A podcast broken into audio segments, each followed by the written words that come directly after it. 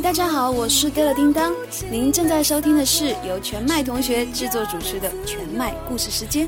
这个深夜，让我们一起来聆听吧。一个人生活，如果忽冷忽热的温柔是你的借口，那我宁愿对你从没认真过。音乐让你轻松，是缤纷隽永。拉上窗帘，静静聆听，回味甘甜无穷。全麦故事世界，好听让你听见。我在这里等着你出现。音乐让你轻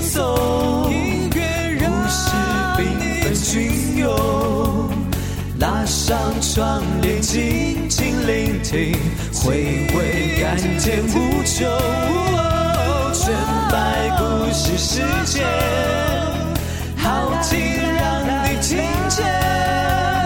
我在这里等着你出现。您现在正在收听的是全麦故事时间，节目外时间请登录新浪微博搜索“全麦同学”。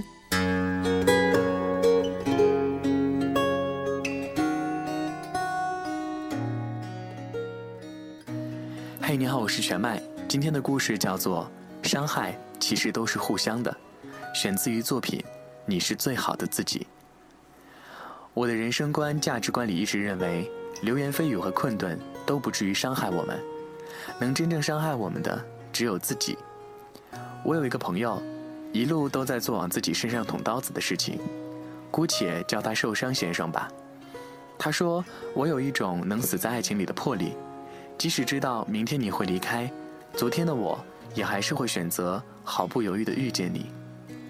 他的两段感情都以被对方甩掉而告终。二零一零年的年末初秋，受伤先生在朋友的饭局上认识初恋，对方是广州人，长着一双特别做作的丹凤眼，抱着一盒甜甜圈坐在最里面的位置。那一晚，他们没说上几句话，仅仅靠上厕所借过的空档。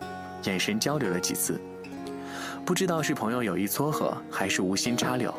接下来的几天，看电影、玩桌游、唱歌，几乎每一个局，那个女生都会出现，而且每一次都会拎着一盒甜甜圈。他们相遇的第四天，受伤先生借着酒劲儿主动调侃她：“为什么每次都带着甜甜圈？”对方说：“喜欢啊。”那你喜欢什么样的人啊？受伤先生知道自己醉了，感觉对了就好。对方答。女生愣了一下，那什么才是感觉对了呢？然后拍了拍甜甜圈的包装盒，只是笑着，沉默不语。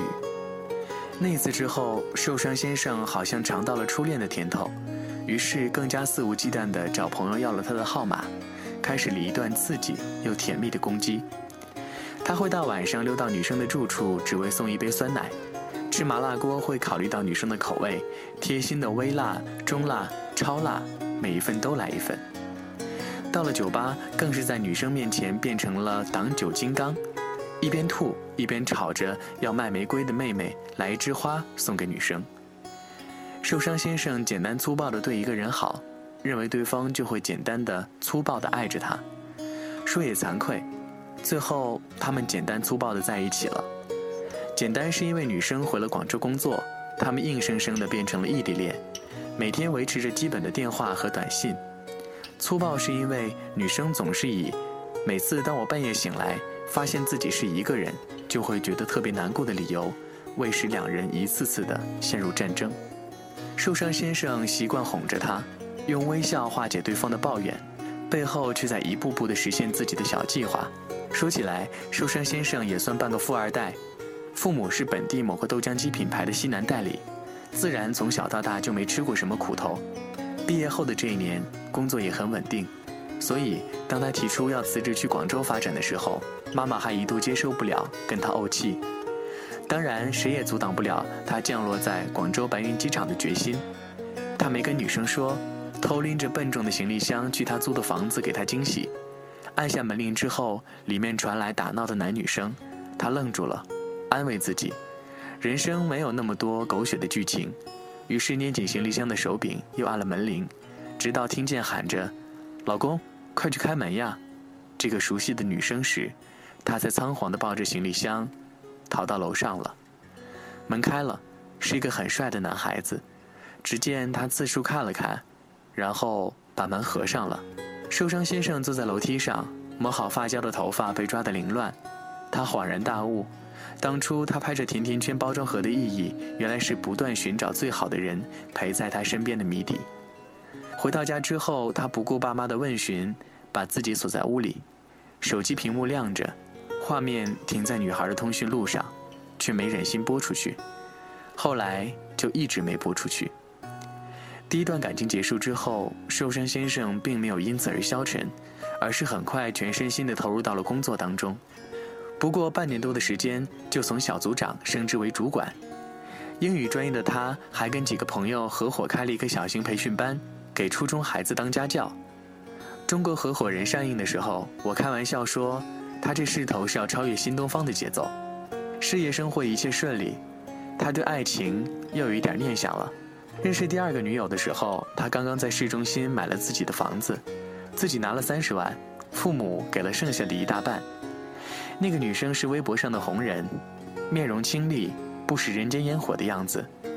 别的女生都还在微博上哈哈哈和老娘的时候，她却穿着一身白色流苏裙，写着毛笔字。别的女生都努力放自己各种瘦脸美肤的自拍，她却不停地拍山水马驹。受伤先生以一个纯粉丝的心态在下面回了一句评论，结果那个女生回复了，因为受伤先生的评论是用英语写的。女神说：“她对英语好的男生没有抵抗力。”受伤先生和他的第一次碰面是在市中心一家高档的日料店里。落入凡间的女神失掉了那种超凡脱俗，只是一个漂亮的姑娘。举手投足间看得出有一种恃宠而骄的感觉。席间聊到他想去的地方是纽约，这跟他在微博里分享的旅游地全然不同。女生说：“微博让大家看到的，只是他想让别人看到的自己而已。”其实，真正的自己是一团火，那团火后来越烧越大。女生没有固定的工作，靠接一些微博广告赚钱。跟受伤先生确定恋爱关系之后，便直接搬到了他新买的房子里，每天养尊处优，像一个公主。女生脾气很怪，每天要把衣柜里的衣服都摆在床上，试不出一身好看的，他就会生一天的气。所以受伤先生就只能不停地给他买新衣服。晚上吃饭，要么在家里点外卖，只要出门了，绝对不去人多的餐厅，因为他说自己有偶像包袱。受伤先生去上海出差，想带着他，他也会以远离装叉城市为借口拒绝，但他却又矛盾的向往纽约。两人磕磕绊绊在一起快一年，有一天，女生突然提出她要去美国进修，朋友联系好了学校，只要托福通过就行。她不愿意受伤先生教她。非要去最贵的英语机构上小课班，受伤先生硬着头皮花了钱，结果几个月之后的第一次考试，女生收到成绩单之后就放弃了。她说：“还是先去美国学一年语言吧。”走到这一步，两人彻底因为钱谈崩了。女生拿不出积蓄，就只能找受伤先生要。受伤先生跟她解释，自己的钱全部拿来买了房子，但女生不顾，天生自傲的脾气让她丢出一句。你爸妈不是有钱吗？找他们要啊！也许这句话让这一段荒诞的爱情开始迈向终结。受伤先生搬出去睡了一个月的酒店，等到再回到自己家的时候，发现家里像刚刚被洗劫过一样。卧室里高档的化妆品和衣服全被清空了，连新买的电视也被搬走了。看着眼前的一片狼藉，受伤先生给了自己一个耳光，然后边笑边哭了出来。直到现在，他偶尔还是去会看那个女生的微博，他全然没提出国的事儿，仍然选择了游荡在山林绿水间，像一个弱势又懵懂的神明。只是他一眼便能看穿这些粉饰背后的真相。有时候不要对自己太有信心，有些人早就看见了你的心思，只是不忍心拆穿罢了。毕业后的这一年，我在北京一切都好。受伤先生偶尔也会北上跟我叙叙旧。两段感情之后，他似乎成熟了许多，但奇怪的是，他非常愿意把他的感情史分享给别人，神色安稳的样子，好像这些事与他无关。他说，以前这些伤都藏着，生怕别人看见，但后来想想，有人分享也好，提醒自己不能忘记在那几年做过的傻事。痛过总归是好的，至少今后不会再病了。后来听他说，第一个广州的女友跟那个有钱的帅哥结了婚，但男方出轨，期间还找过他试图复合。至于那个微博上的女神，他从朋友那里得知，他签了一个影视公司，却得罪了女老板，被无限期的雪藏。你看啊，伤害其实都是互相的，不要以为谁可以自得其所。当初你让谁受了伤、结了疤，在平行时空里，你应该也会受到过大大小小的惩罚。受伤先生说：“过去没那么差。”我想了想，那些伤害过他的人，也是这样觉得的吧。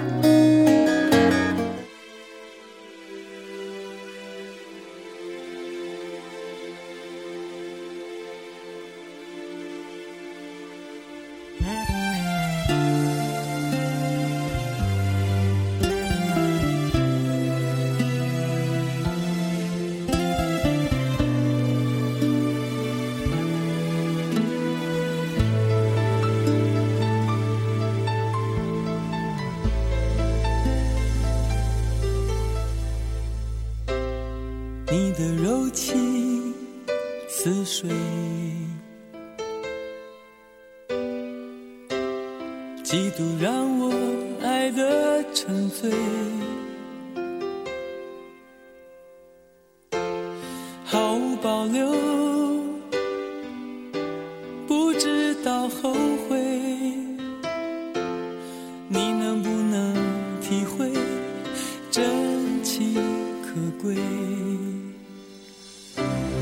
没有余力伤悲，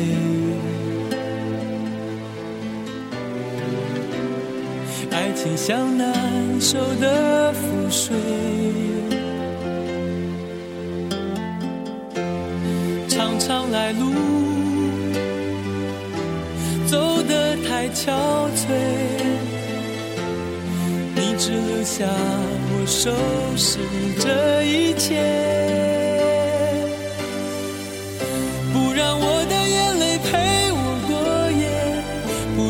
的吻留着余味，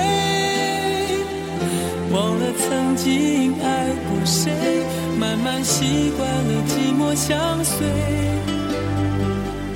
不让我的眼泪陪我过夜，不让你的脸梦里相对，爱的潮水已经退，我的真情不再随便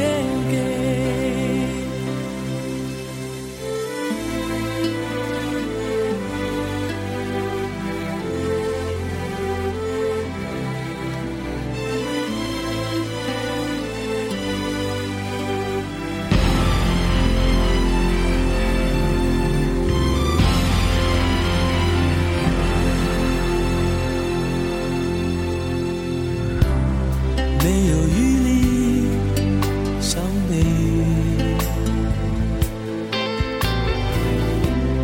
爱情像难收的覆水，常常来路走得太憔悴，你只留下我收拾这一切。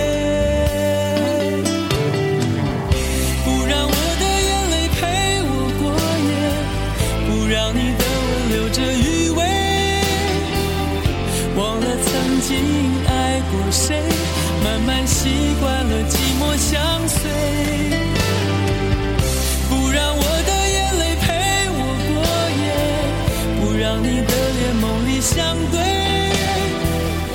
爱的潮水已经退，我的真情不再随便给。